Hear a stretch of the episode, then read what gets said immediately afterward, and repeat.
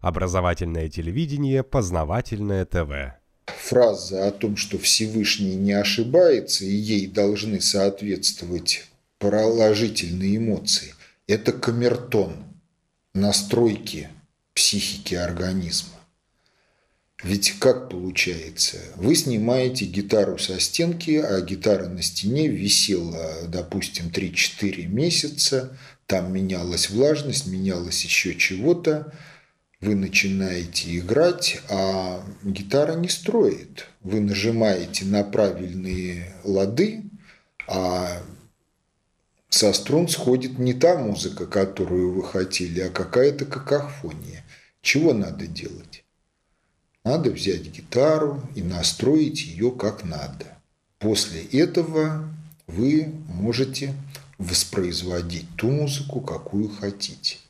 Но ведь процесс настройки гитары – это не музыка. Это не музыка, это процесс настройки гитары, подготовки к музыке. Но он необходим.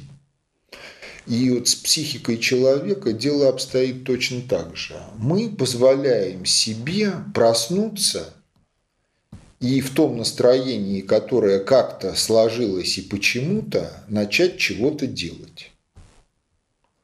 А реальность такова, что проснувшись, мы должны обеспечить правильный эмоционально-смысловой строй.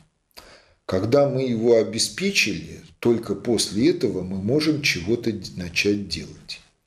Если мы видим, что обнаруживаем, ловим себя на том, что эмоционально-смысловой строй сбился, то его надо восстановить. Поэтому в мусульманской традиции мусульманам приписаны пятикратные на день молитвы, потому что вот сама по себе молитва – это инструмент восстановления нормального смыслового строя для человека.